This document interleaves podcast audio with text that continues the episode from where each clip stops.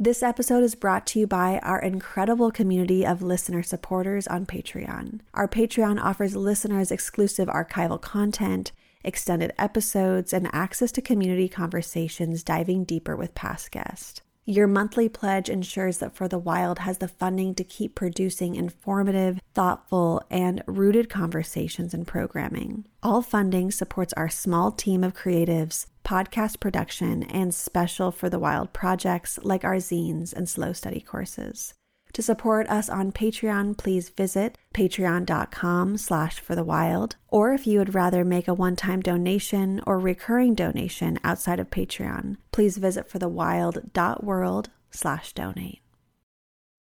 This podcast is brought to you in part by support from our partner, the Kalliopeia Foundation.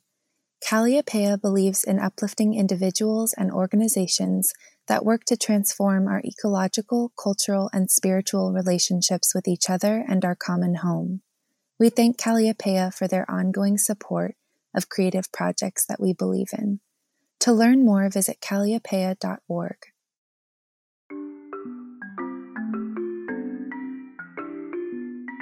Welcome to For the Wild podcast. I'm Ayana Young. Today we'll be sharing a special edition episode from our time at Jackson Wild Summit, an annual convergence of filmmakers, conservationists, scientists, and innovators exploring critical conservation and environmental issues. As one of many voices for independent media working within these realms, For the Wild has always sought to creatively push the boundaries between storytelling, media strategy, and conservation. That is, how can we hold space for the emergent narratives of the Anthropocene in their full complexity to find their way to the surface? How do we inspire people to stand up for the places they love and translate care into meaningful action? Wielding the tools of storytelling, however, also requires an honest acknowledgement of their power. A reminder that the stories we tell about people in place don't just inform the future from afar, they become the future. They define the boundaries of what is possible. Thus, the question of who has access to big media and who sits behind the camera are urgent matters of justice. What we hold to be true is that communities must have the space and resources to tell their own stories and take leadership in designing our earthly futures. This isn't just a matter of truth, but rather a deep knowing that we all suffer when the voices of others are silenced and our solutions do not include the diversity of brilliance that we desperately need for radical global change. Today, we speak with seven storytellers who are shifting the landscape of conservation from behind their cameras and bold new media strategies. We hope these conversations spark your investigative curiosity to dig deeper into their stories of survival and renewal of life, land, and water.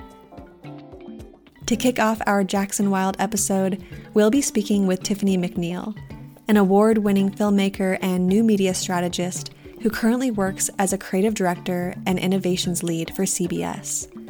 Tiffany is committed to expanding narrative both in the stories we tell as filmmakers, the way we tell them, and how we distribute them. Hey y'all, it's Jackson Wild. We are here with the magnificent Tiffany McNeil. We're so excited to be speaking with her right now. And Tiffany, we had an incredible meeting. It felt kind of cosmic, mm-hmm. synchronistic, meeting each other in the big hall. And the more that I was able to speak with you and saw this internal strategy that you have around getting yourself into spaces where you can really shift the narrative, it was mm-hmm. so powerful to hear you. your story. And I would love just to open up with hearing a bit about your story, like with your mother, and then how you got to where you got, and sure. why you wanted to follow this particular path of media and strategy. Sure. Yeah, a lot of people ask me how I got here or if I have the beliefs that I do because I've been like exposed to a lot of things or because I've had a roadmap. And the answer is no. There is no roadmap for people who look like me. So you talked about my mother and this is a great place to start. So my mom, she always gave me permission to take up space to take up full space, to take up my full space. I could ask questions, I could do whatever I wanted to do, but I had to do it and take up my full space. So when I looked at media, when I, you know, when I read stories in books, often I didn't see myself reflected. When I thought about how I wanted to explore, when I saw people who were exploring, they all looked the same, sound the same, old, white, male, with an accent. and so I never heard like the voices that sounded like my mother or my grandmother or the places where I lived or the people who I loved or, or myself. So I decided that I was going to get into media, and at first I thought I'd be a writer, but my life just changed. Uh, so I went to grad school. I took a class with some documentary filmmakers, and they showed me this movie War Dance. And when I saw what a documentary could be, which is artistic and creative and honest, I decided I wanted to make those. So I've been doing that ever since. I've done it in music, I've done it in fashion, but what I really focus on now are like really human stories mm-hmm. that expand the narrative, any narrative, um, and give us a better view of what this world looks like. Because mm-hmm. it's not just white, it's not old, it's not just British. Mm-hmm, mm-hmm. But what led you into conservation documentation or ecological documentation? Like, what, what made you come into this sector of media?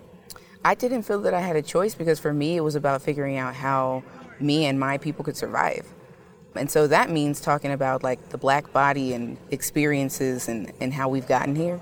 It means talking about the environment and our connection with the environment and how it's been severed and how we can mm-hmm. reconnect it. It means listening to native people who understand that better than a lot of us do. And so when I thought about helping my voice be heard and other people's voices be heard, I understood that it can't be separate from conserving or protecting the environment and the people who live there. Mm-hmm. So that's how I got here. But most of my work is actually focused on people. And that's not removed from nature, right? That's not removed from conservation in nature. None of us are removed.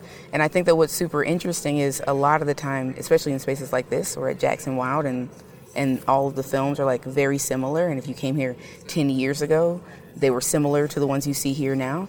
Everybody cares so much about how we protect the landscape or how we protect the animals there, but they don't talk about the people. There is no way on the planet to save an area, to protect a species of animal or a species of plant, if you do not care about the people. If the people are desperate, if the people have a poor life trajectory, if the people do not have a way to sustain themselves, if you do not care about that, if you do not care about the people being healthy, there is no way to continue to protect the planet because people are going to do what they have to do to survive. I couldn't agree with you more. And the years that I've spent doing interviews with For the Wild, the people aspect is so left out of the conservation equation a lot of the time. And I think it's really fascinating how we still have this dominant colonial conservation mm-hmm. methodology that is used in media, it's used in conservation projects.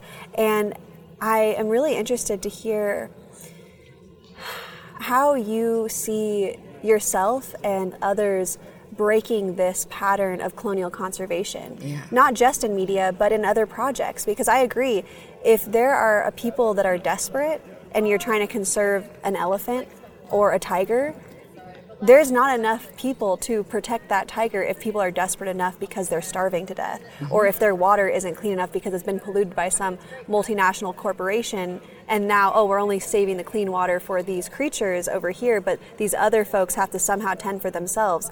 I mean, it's kind of a crazy thought to not be able to see the intersectionality in all of those moving pieces. So, mm-hmm. yeah, I want to dive a little bit deeper into colonial conservation and, and how you see the movement starting to shift that, or if you don't see the movement starting to shift that, that's one thing.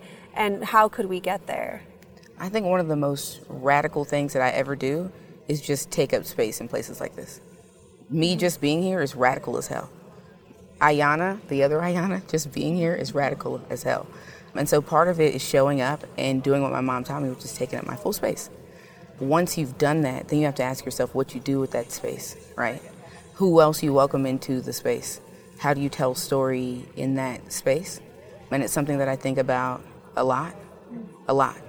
And so part of it is whose stories I share my platform with.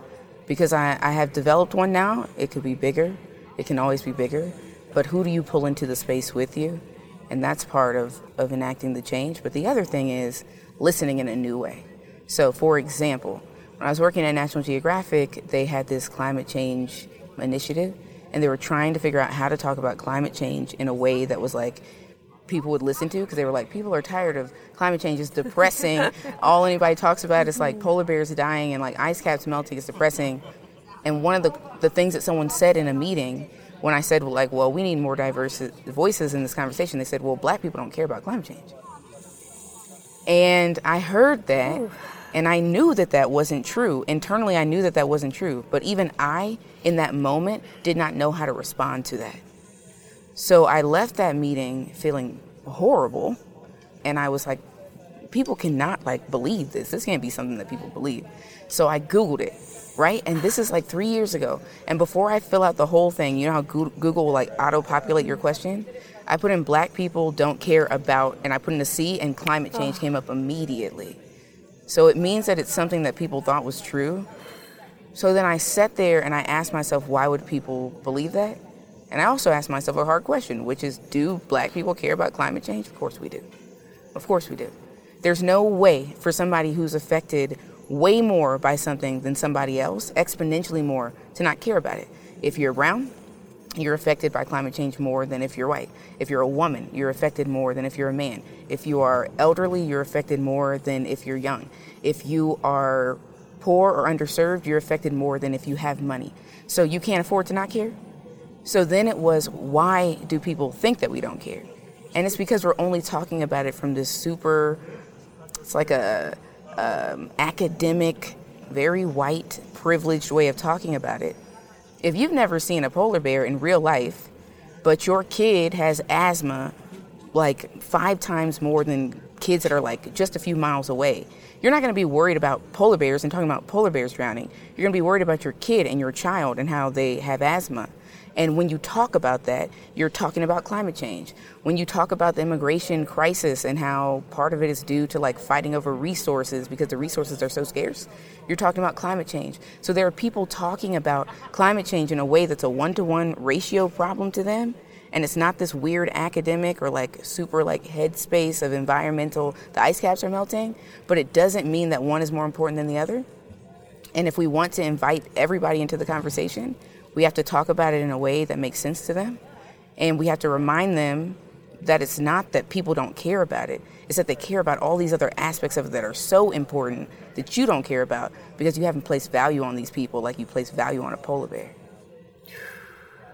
Yeah, I absolutely see that. And I think, too, most people can't do anything about polar bear conservation. No. And so when we're talking about these horrific, true things that are happening, these facts of what's happening to the other creatures somewhere halfway across the world. We expect people to care about that. I don't think it's that people don't care, but how are they actually going to impact polar bears when they are dealing with a, an incinerator in their neighborhood, mm-hmm. when they're dealing with toxic spills coming into their waterways where they used to drink from? Mm-hmm. So I agree that when we try to put so much pressure on people to care about things that are so far from their reality, they don't have the resources or the energy to put impact into that, or even the connections that they yeah. do in their own neighborhoods. And I think there's that balance of global and local. So I do think what you're doing is revolutionary, and being here it. feels it feels so much more full. Yeah. It feels like, oh, okay, now we're getting somewhere. We're really talking about these intersections that, when they're left out of the story, we are never going to get where any of us want to get. No because we're not actually looking at the expansiveness of the narrative. We're picking one little compartment and trying to reduce everything into that compartment. But clearly it's not working, or else we wouldn't be in the place that we're in today. Mm-hmm. So um, I really appreciate that. And I do now want to talk a little bit about the creativity that you mentioned before because yeah. you were saying to me, like, yeah, I do weird stuff. Like, yeah, I, I push these creative envelopes. and I love hearing that because you do work in a lot of, I would say, conventional spaces. Mm-hmm. And to see you and your personality and your creativity coming into these spaces, pushing the boundaries of what people or these organizations are putting out there, it's really exciting for me. So I want to hear a little bit more about your own creativity, your own projects, and what are the ways you see these larger organizations being able to be pushed and molded to something that feels more relevant to today's issues? Sure. So what's interesting about me, and people have like come up to me before and thought that maybe it meant that like I wasn't as invested in moving my people along as they were because they're doing grassroots stuff. And I've always worked for large media companies HBO, National Geographic, CNN, HuffPost, CBS now. I think that that is wildly untrue. because I think all of it's important, right? We need people in every single space. We need people in the spaces where big media is, where big media holds the key to whose voice gets to be heard. I get to like not sneak people in the back door, but open the front door and let them walk in because that's how we should be doing this. We should all be walking in the front door. We should all be pulling up chairs to the same table. And so that's the route that I took. It's not the route that everybody has to take, but each space is important. We need somebody in each space. I want to make space. All of this for me is about making space, and there are lots of ways to make space. You can make space by moving somebody else out away from the table, by deleting somebody else. That's not what I'm trying to do. I'm not telling other people they cannot make media the way they've been making it. I'm saying there's enough room at this table for me to be there too. And I'm not just making room for myself. I don't want people to tell stories the way that I do either. I'm telling stories in these radical ways because hopefully it makes so much room that other people can come tell stories in their own way. I'm saying there's enough room at this table for everyone, and if there's not, we need to make it. Because any questions we've been a- asking to the people we've been asking them, we've gotten those answers. And maybe the reason that we're stalled, we're not able to figure out solutions to these problems, is because we keep asking the same people, is because we keep talking about it the same way. And it's not enough for me to just be able to talk about it my way. Everybody has to be able to talk about it their way. That's how we get a fuller picture. That's how we expand the narrative. And that's what I'm really hoping that we're able to do. Next, I sat down with Dr. Ayana Flewellen, a black feminist, an archaeologist, a storyteller, and an artist. She is the co founder of the Society of Black Archaeologists and sits on the board of Diving with a Purpose. So, I think just to begin, it would be great for you to give us a brief overview of your work with Diving with a Purpose mm-hmm. and the Society for Black Archaeologists. Mm-hmm. So I'm going to leave it really broad and let yeah. you just give us a sense of your work, what these two organizations are up to, and then we can go from there and get deeper into both of those. Definitely. Pieces. Um, Diving with a Purpose is a nonprofit organization dedicated to maritime heritage conservation and oceanic conservation worldwide. We're here at Jackson Hole really promoting the work that we're doing in collaboration with a number of different organizations, really looking for ships involved in the transatlantic slave trade that wrecked off the coast of Africa. So, work in Mozambique, Senegal, South Africa, throughout the Caribbean as well. And I'm specifically working on a project in St. Croix with Diving with a Purpose. In addition to Diving with a Purpose, I'm a co founder and vice president of the Society of Black Archaeologists. We were founded in 2011 as a nonprofit really dedicated to the preservation and conservation of African diasporic material culture worldwide. And we have about 200 different scholars who are both doing work in academia as well as cultural resource management throughout North, South, Central America, throughout the Caribbean as well, and on the continent of Africa. wow, your work is so deep and so important. I remember when I caught some of the panel that you were on, mm-hmm. just in terms of black archaeologists, just how almost ignored that whole sector of people have been. And yeah. you were kind of discussing how black archaeologists have been relegated to certain realms and mm-hmm. haven't been able to bring their full talents to the table. So I would love to hear just a little bit about how you all have been able to push the boundaries yeah. of this very white science, you know, yeah, and yeah. be able to stand in your power and say, no, there is a space for us and our work is important. And so, just a little bit about your experience with that and even the societies and, and what you're doing to change the narrative and really shift perspectives on this science that has really been pretty siloed. Mm-hmm. Yeah, definitely. Thank you for that question. Archaeology, especially here in North America, really is an offshoot of anthropology, which has deep, deep ties to colonialism and the colonial project of really just viewing and dissecting others, right?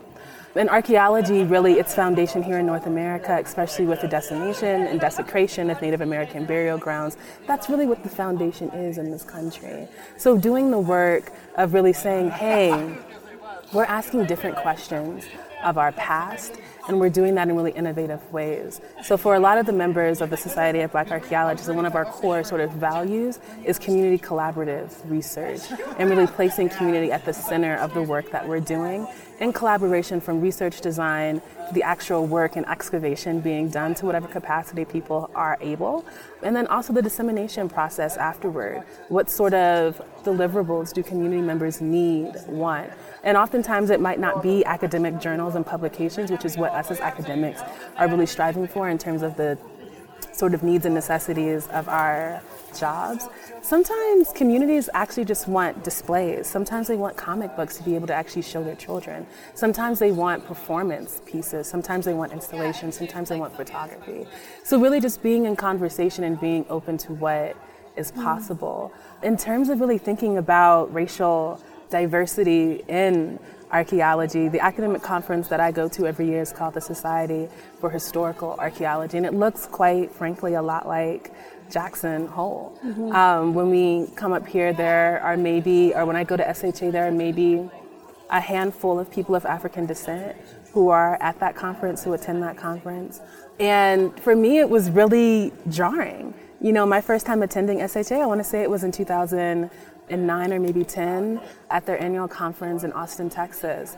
And I remember walking into that space, and even though I had a very powerful introduction to archaeology that really centered on racial politics at the University of Florida, being confronted with the very reality of who I would be in conversation with, that was jarring.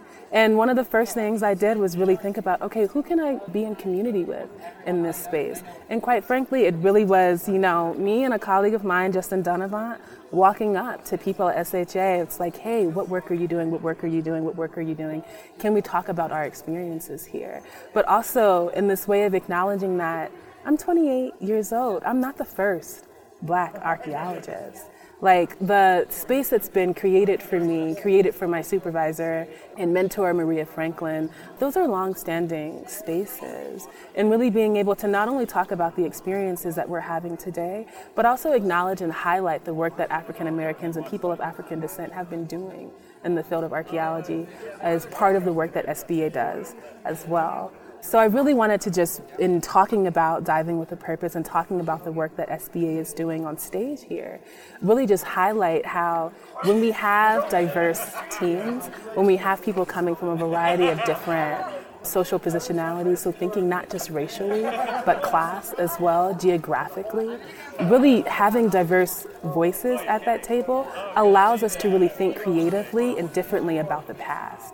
And in asking those questions of the past, we're able to really think critically about this present moment and how we want to envision ourselves in the future. Mm. Oh. This is so deep, so beautiful, your work. I'm amazed. And like I felt with Tiffany, I have so many more questions and, and so much more listening to do about both of your work. But I do want to give you the space to say anything that hasn't been said, anything that you feel is really coming up for you as being potent, whether that's something you're excited about, something that you want to critique, something that yeah. a story that maybe you've had or somebody else's that you've been involved in. So the slate is blank for you. Yeah, something that I'm really excited about is really seeing and witnessing the reach that this short National Geographic doc has had in the world.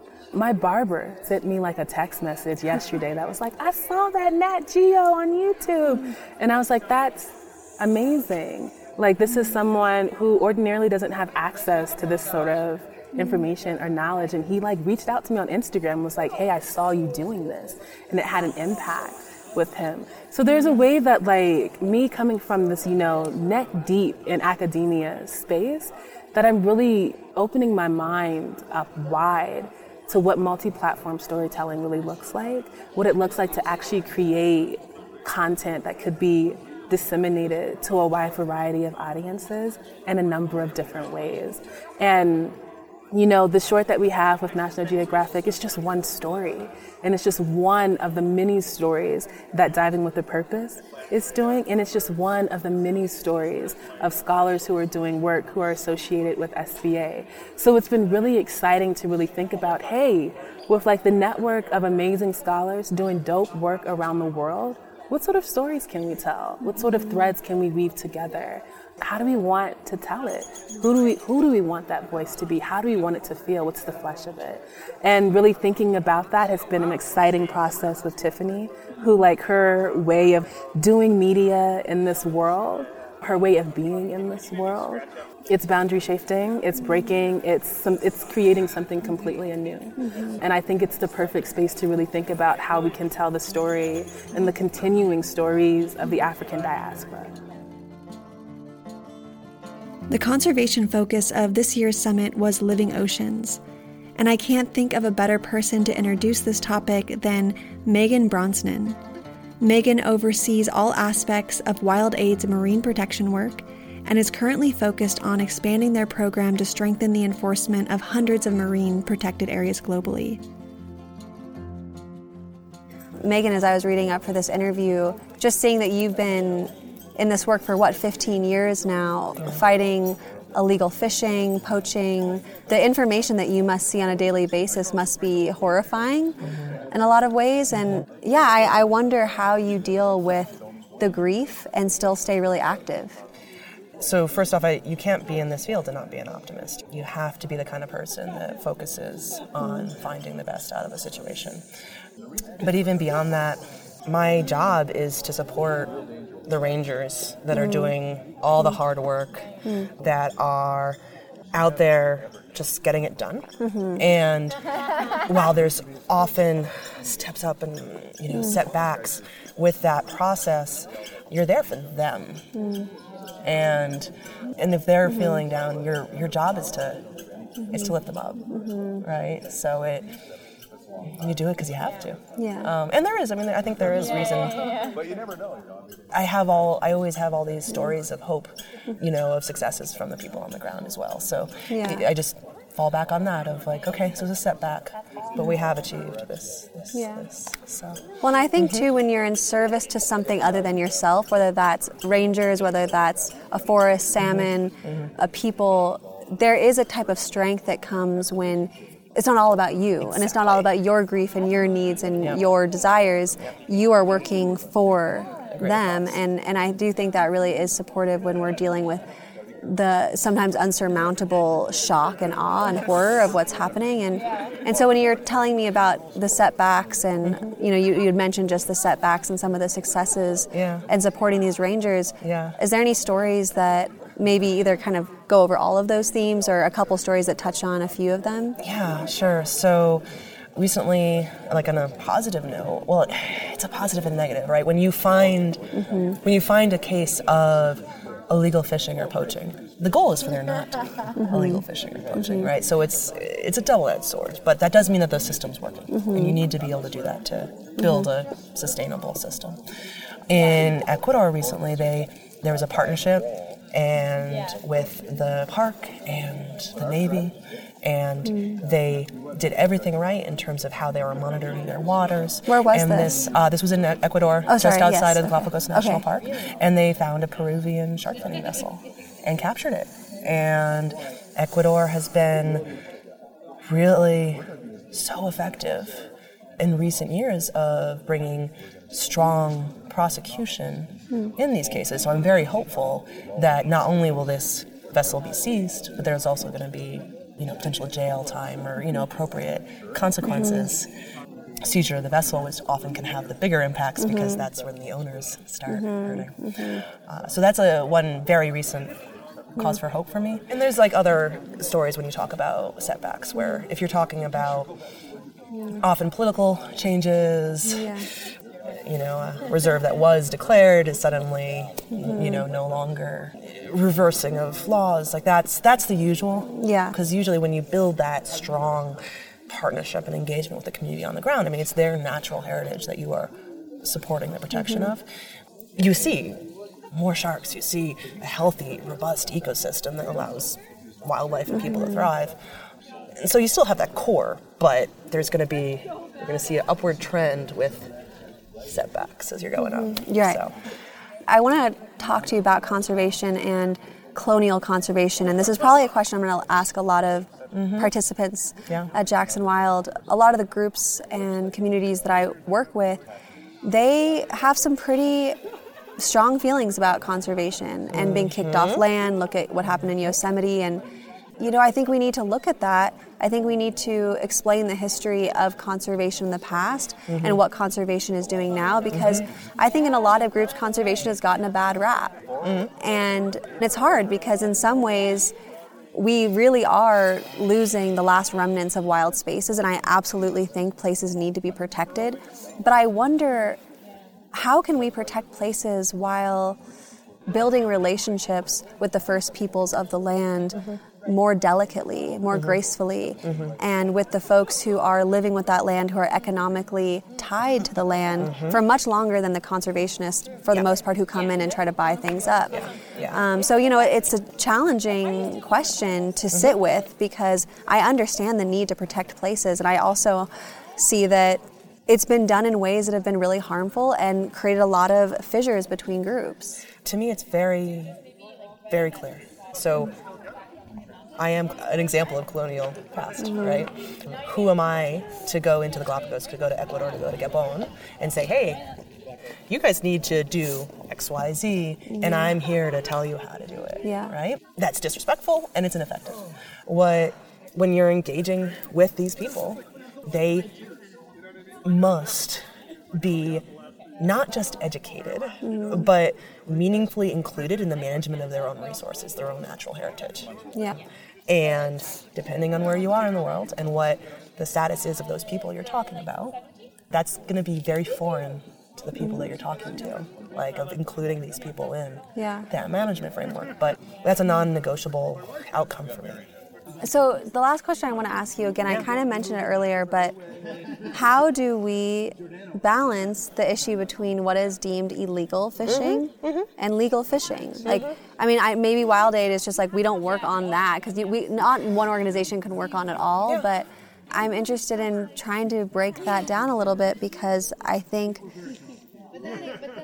I feel like some fisher companies they can pay for a permit and suddenly make it legal. Mm-hmm. Like it's it's not you know it's it's funny to think well why does this company get to completely rape the oceans and it's mm-hmm. legal but then mm-hmm. these mostly poor people can't do their illegal fishing? Because like and that's another thing too. You know you have these people over here that might be totally in, in poverty but they get like a little bit of clean water but they're stealing Yeah. the water. But then this corporation over here just pays a low permit and gets, gets able to pollute billions of gallons of Yes. water and drill but it's like Yep. that's okay because that is deemed legal. And these smaller cartels that are mostly oppressed and usually people of color like those are the criminals. So uh, yeah i guess it's like who are we choosing who to place criminality onto Yeah, absolutely. And I think fundamentally, you need to look at what are your conservation goals, right? And you have to look at the full suite of what's going on. It is one ocean. Fish have this pesky habit of not respecting borders, yeah. right? So you need to look at the full picture and fundamentally integrate into that Yeah. considerations of equity, mm-hmm. considerations of food security. What's your responsibility and what, who, who, whose benefit, mm-hmm. you know, are you mm-hmm. going to be aiming at?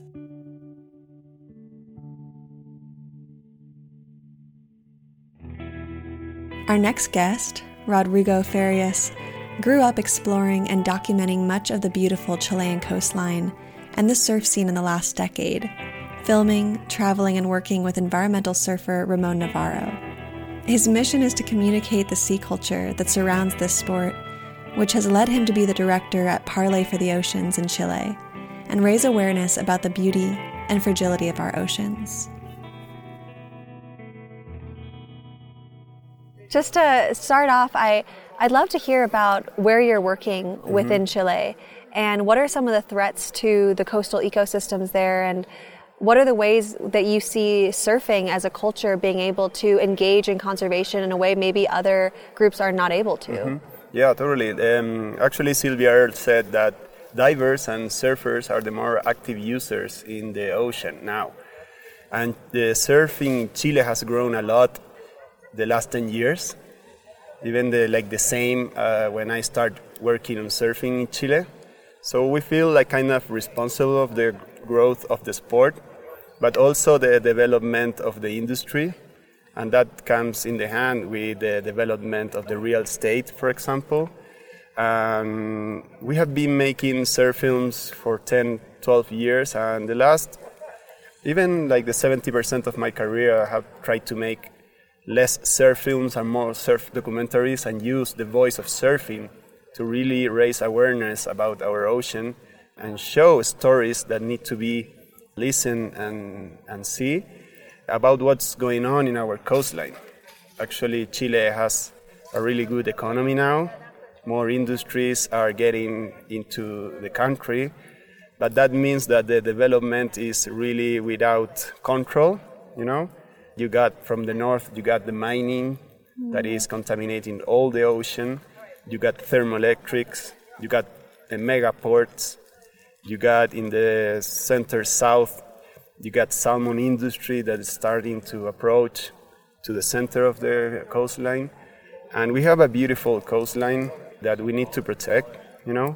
I live in Pichilemu, which is like a central, the Chilean surf capital.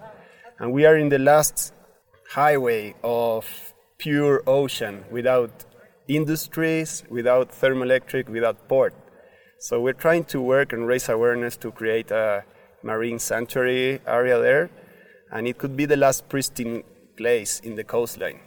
So we use surfing. I work a lot from the beginning with Ramon Navarro, who is our local environmental leader. He's a Patagonia ambassador. He's the best surfer in Chile. And he also has changed his career a long time ago to spread the message and his sport to the people that really needs to know, all the fans, all the people like, like him surfing.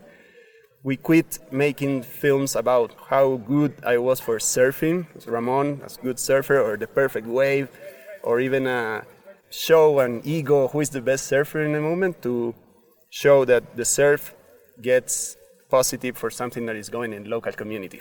Mm-hmm. That's it. I was reading how resource extraction projects can actually disrupt waves. Yep. And I would love to hear more about mm-hmm. that. How, how do these projects actually destroy the surf? Mm-hmm. Well, um, I've been working since two years ago from Parley for the Oceans, a big foundation worldwide, because surf films and surf documentaries doesn't give a living, you know. But I, I, I've been working with Parley, and I have the opportunity to organize more than 150 beach cleanups in two years. We are and beach cleanups like trash, like yeah, we organize and we made a beach cleanup guide for the army. And we make cleanups with 40, 50, 100 volunteers each two weeks in Chile in 10 islands, 34 locations. Wow. We have been working with more than 3,000 volunteers in two years. What we I've been traveling to mostly all of the cleanups, and what I see is like each island, each location has a different type of, of pollution, a different contamination source, and that has a guilty. In the 100% of the cases, the guilty is the human. Mm-hmm. You know? So, we have been working and traveling through all the coastline of Chile, surfing with the motorhome with my, my friends, making the cleanups. And we, in each cleanup, we work with the local community, and the local community tell us the biggest problem there. They say, okay, we know we're not cleaning a beach, we're to solve the problem with the plastic, you know? But when we grab something from the beach, we say, hey, okay, what's this? And we find a rope, for example. And that rope, we found a million of ropes. And that rope comes from the salmon farm that is in front of this island, small island in the middle of Chilean Patagonia. And the salmon industry has been there for 30 years, you know? And they know that the, that rope is from them. They never take care of that, you know? What happened? If you contaminate a beach, that beach receives less tourism. You don't want to go to a beach that is completely contaminated, you know? And you start checking that, oh wow, what is going on? The industry is affecting all the Chilean coastline, you know? In other places, you got dumps, illegal dumps. You got, how do you say, these pipelines mm-hmm. of the pulp mills, you know, that even they get direct to the wave and they destroy the wave. You can't surf in a contaminated area. in a contaminated water. But they don't care. They don't care. They just put the industry, it has been the industry there for 30 years, and they got a, a pipeline in the middle of the ocean. The same as the mining in the north. The thing is, like, our coastline is so big that you can travel six hours through the desert, you know, and see maybe three thermoelectrics, but the rest of land is desert. So the people say, okay, one here it doesn't doesn't Right. bother a lot, you know, and the government has the same feeling. They give license and regulations each some meters, but in that way they are contaminating waves, they are destroying towns, and they can't do the people that lives in the coastal communities that the people the one that were fishermen because the fishing industry has destroyed the artisanal fisheries in Chile. The people that is from the coastal community works for that industries. So they can't say hey you're contaminating my backyard because if they say that they get fired they can't bring feed to the family you know? So we as we are like external agents we can really say hey man you are doing bad to the local community. Yeah. and so it's hard you know? Yeah. it's really hard because we can even destroy an industry. I can put all my energy to destroy an industry. But if i quit that industry maybe i'm taking 3000 people without job. Mm-hmm. and if you see it from the side of the surfing it's a really ego thing. Mm. Oh just these kids they want to surf in their wave. We don't double think that Yeah. that kind of stuff you know but it's important.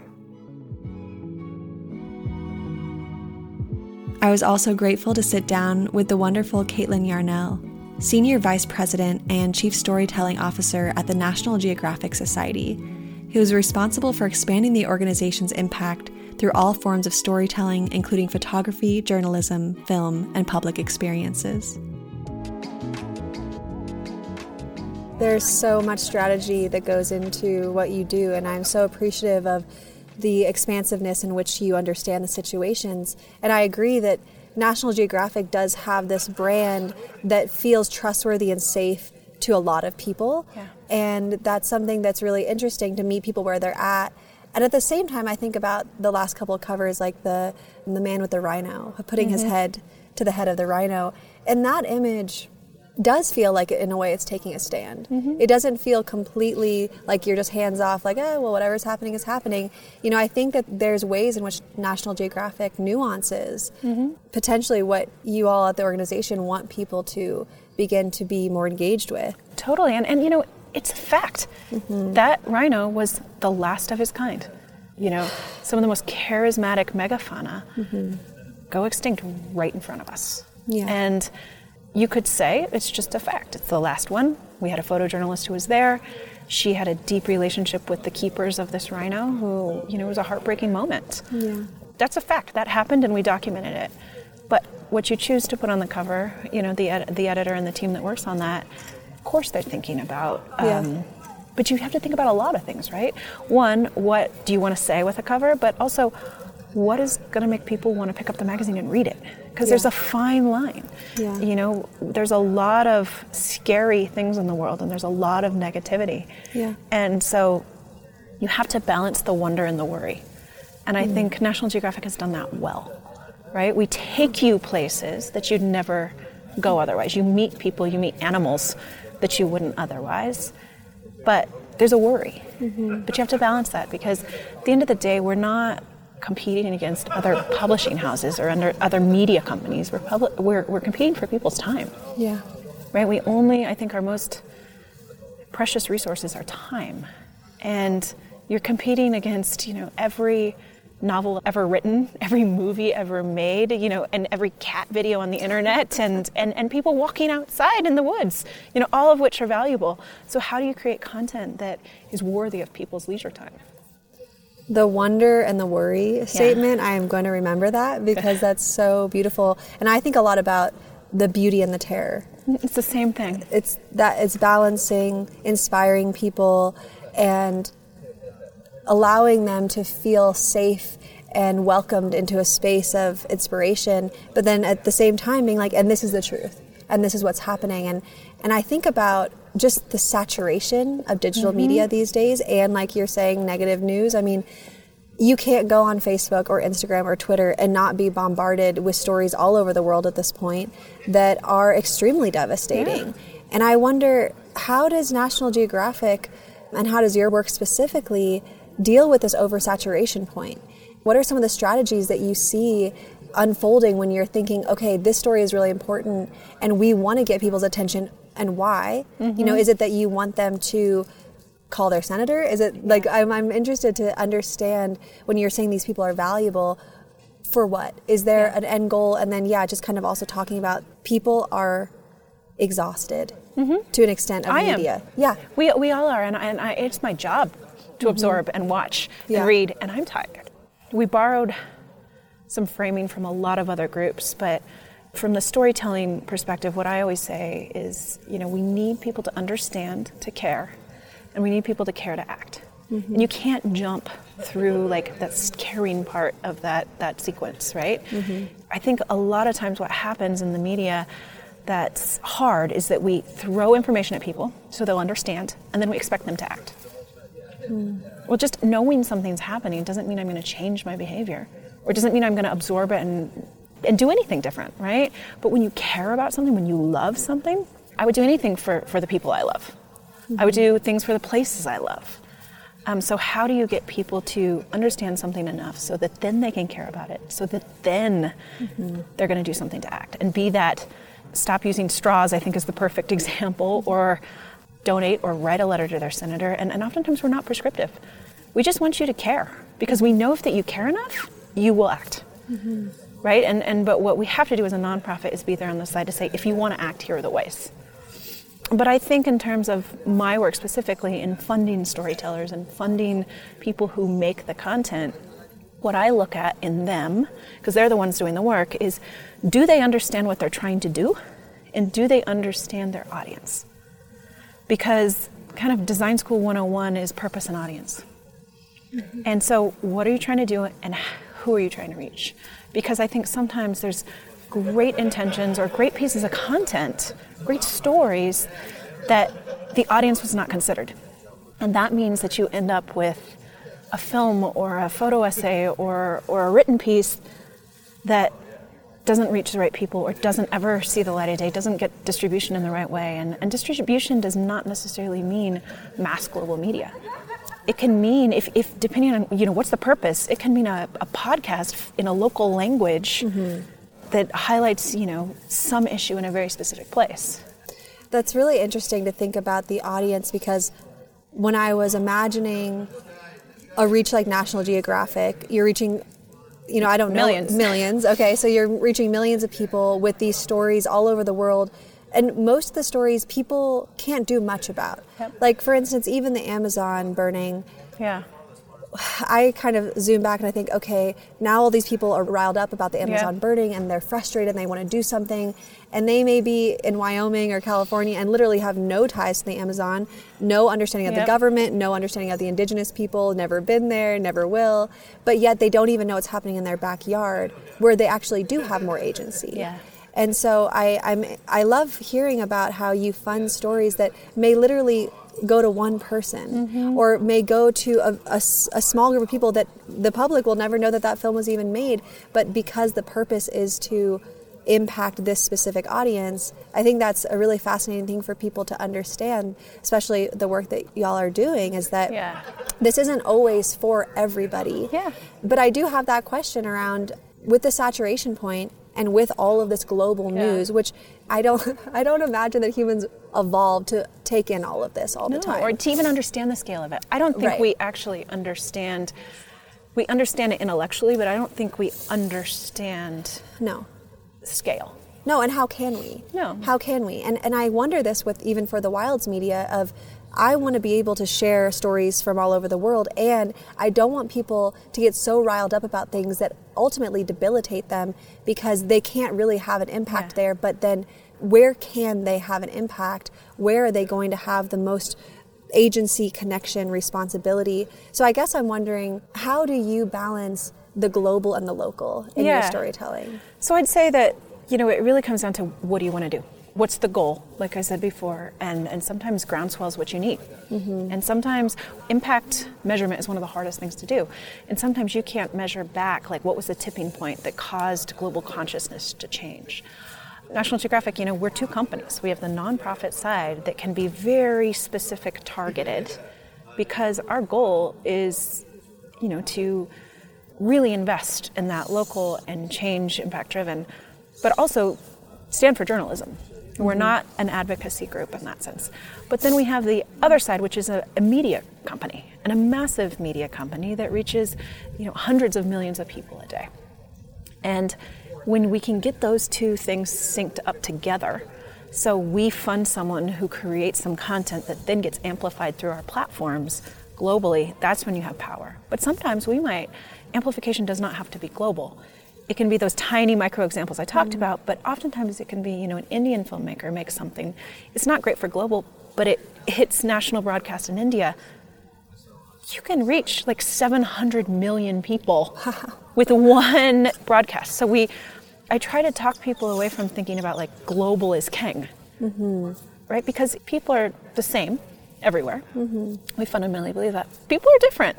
What plays in one culture and what plays in one market does not necessarily play in another. Mm-hmm. And, and the cultural nuance there is important.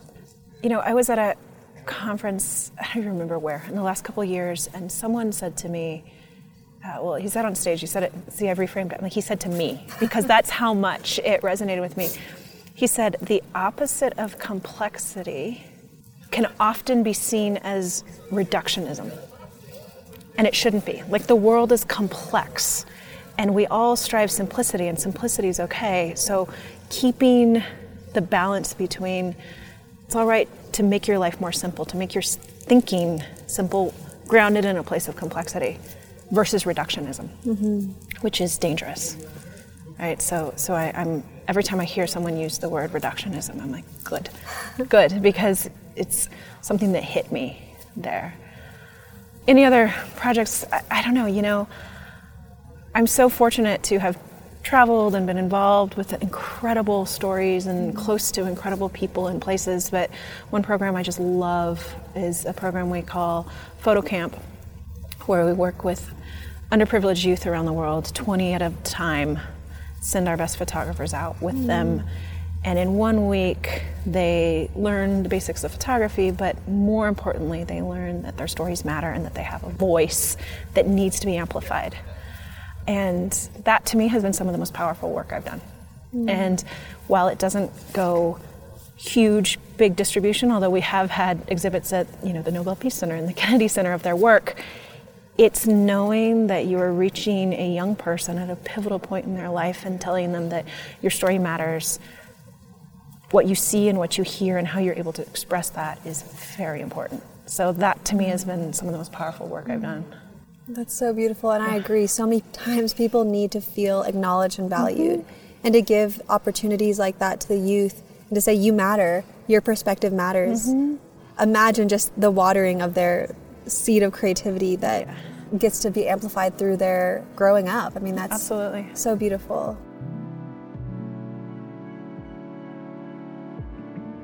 Last but certainly not least, we hear from Faith Musembi Faith is an award winning visual storyteller with a deep and abiding love for motion pictures, writing, and nature.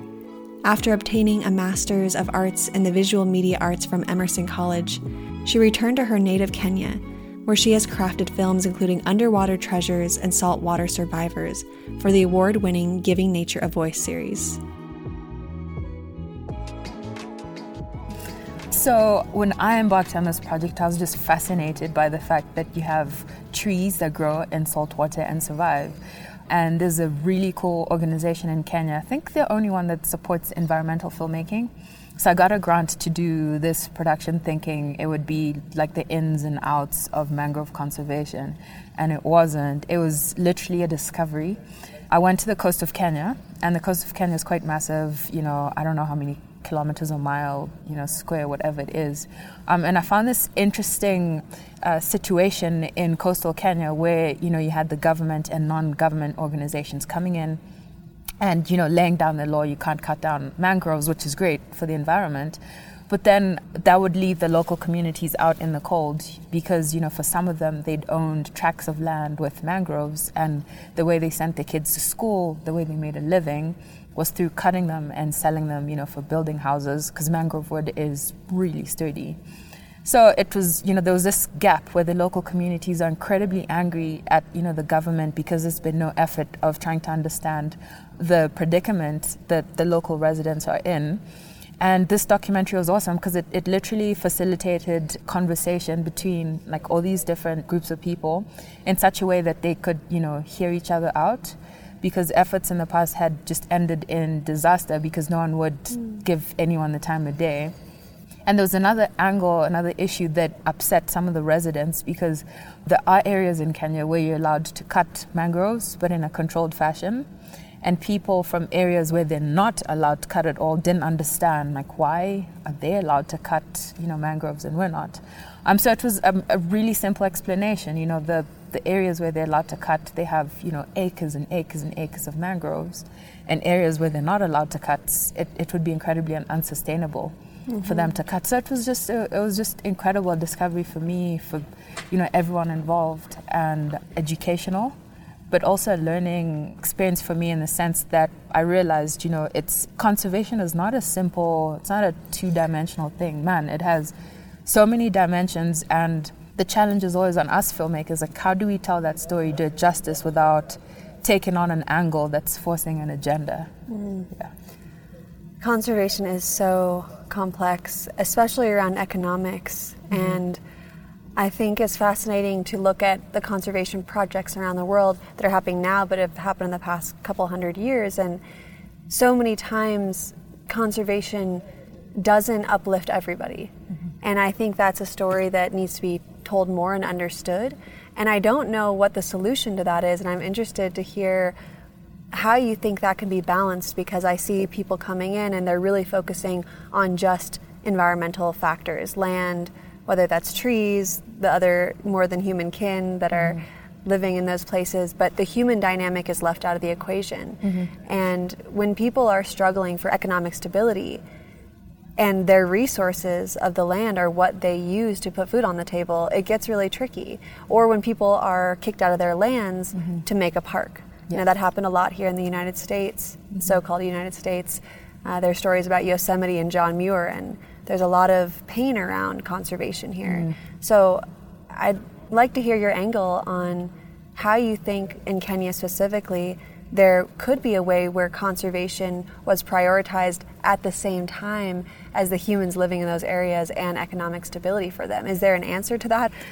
No, I think that's a great question because that's you know what we have to deal with as filmmakers and with with saltwater survivors. It's it's what I came across where you know you had these really good things for the environment where you know there, there are laws that are meant to look after the environment but then by neglecting the fact that there is a human factor to conservation and by neglecting that you put a timestamp on whatever you're doing because if you're restricting mangrove cutting but completely neglecting the fact that there are people that rely on those mangroves it's only going to be a matter of time. I mean, these guys are going to keep cutting, you know, whether it's in the dead of night, it will undermine all the efforts. What I've seen that's positive or moving in the right direction is when the, the local residents are involved, because essentially it's their thing to run, you know, that's their area. And, you know, it doesn't matter how wealthy an organization is, they can't stay there forever. You know, they literally need to have the guys who are on the ground, like this, that's their area what I've seen work is when they involve them and they kind of create alternative ways to to make money. Like what? For instance, um, with the with the mangroves, there's another kind of tree that also has sturdy wood, and that wouldn't be devastating to the environment if it's cut. So there are a few um, organizations that have come in and that have helped the local residents plant these trees. So now they have an alternative where they can grow these trees. It's okay to cut them. And you also have, they use the mangroves to create ecotourism. There's a place in, in coastal Kenya that has a mangrove boardwalk. So they've created this really cool boardwalk, you know, through a mangrove channel. And tourists come in, they pay to go on. Um, they can also pay for canoe trips to go in, into the, the channel. And it's all community run, led, and everything. So all the money they're making through the ecotourism is getting channeled into conservation. So it's become their thing and they're sending their kids to school and not just primary or secondary education. You know, these kids are going to university and the kids are coming back into the community and working as opposed to what would happen before is, you know, the kids, if they're lucky enough to get a scholarship to go, they go and they never come back. Mm. So, I mean, I think it's a, it has to go hand in hand, you know, the care for the community. Otherwise, literally what you're doing, it's not sustainable. Maybe no. it might be great for two years and then mm-hmm. it dies, mm-hmm. and then the mangroves also die. Mm-hmm. But I'm all about celebrating Kenya and Africa. I'm sick and tired of the narrative of, mm-hmm. you know, hunger, you know, depression when we're such a rich continent. Mm-hmm. Yeah. I want to hear more about the narrative that you feel like is coming from the outside world. Mm-hmm. And I just want also want to hear more about what you want the outside world to know about Africa and Kenya specifically. Mm-hmm. The narrative that's coming out is super negative, and I think it's because we're not telling our own stories. You know, like the story about the black leopard. The reason the article ran with the fact that it hasn't been seen in a hundred years, it's because the person telling the story, it's true for them, they hadn't seen it in a hundred years. And so that's been the common theme that becomes so frustrating is because of who we tend to be as a people and I hate speaking in generalities, but I feel like I can in this. We tend to step back and kind of be like, okay, you can, you know, take the stage and tell our story. And it literally is time for us to step up and be like, we have incredible places. You know, we we, we don't want to be always seen as a charity case. Mm-hmm. I don't think Africa needs any more aid because we're literally we're such a wealthy continent, and I mean that you know in terms of resources, just things that you find in Africa. We, are so wealthy, but there's a mindset where you find people kind of just like sitting back and just with their you know hands outstretched, waiting for aid or waiting for someone else to tell the story. And I'm interested in doing my bit in giving people platform as much as I can to kind of tell their own stories of love and heartache and beauty and all those things but also giving kids that courage to kind of be like you can also step up and you know and tell your story you know you don't have to wait read your story mm-hmm. from the history books from a different angle this is this is yours to write mm-hmm. yeah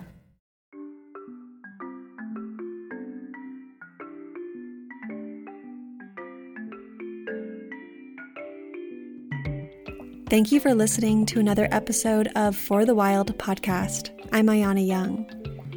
The music you heard today was from South London Hi Fi, Bad Snacks, Chris Haugen, Josh Lippi, and the Overtimers.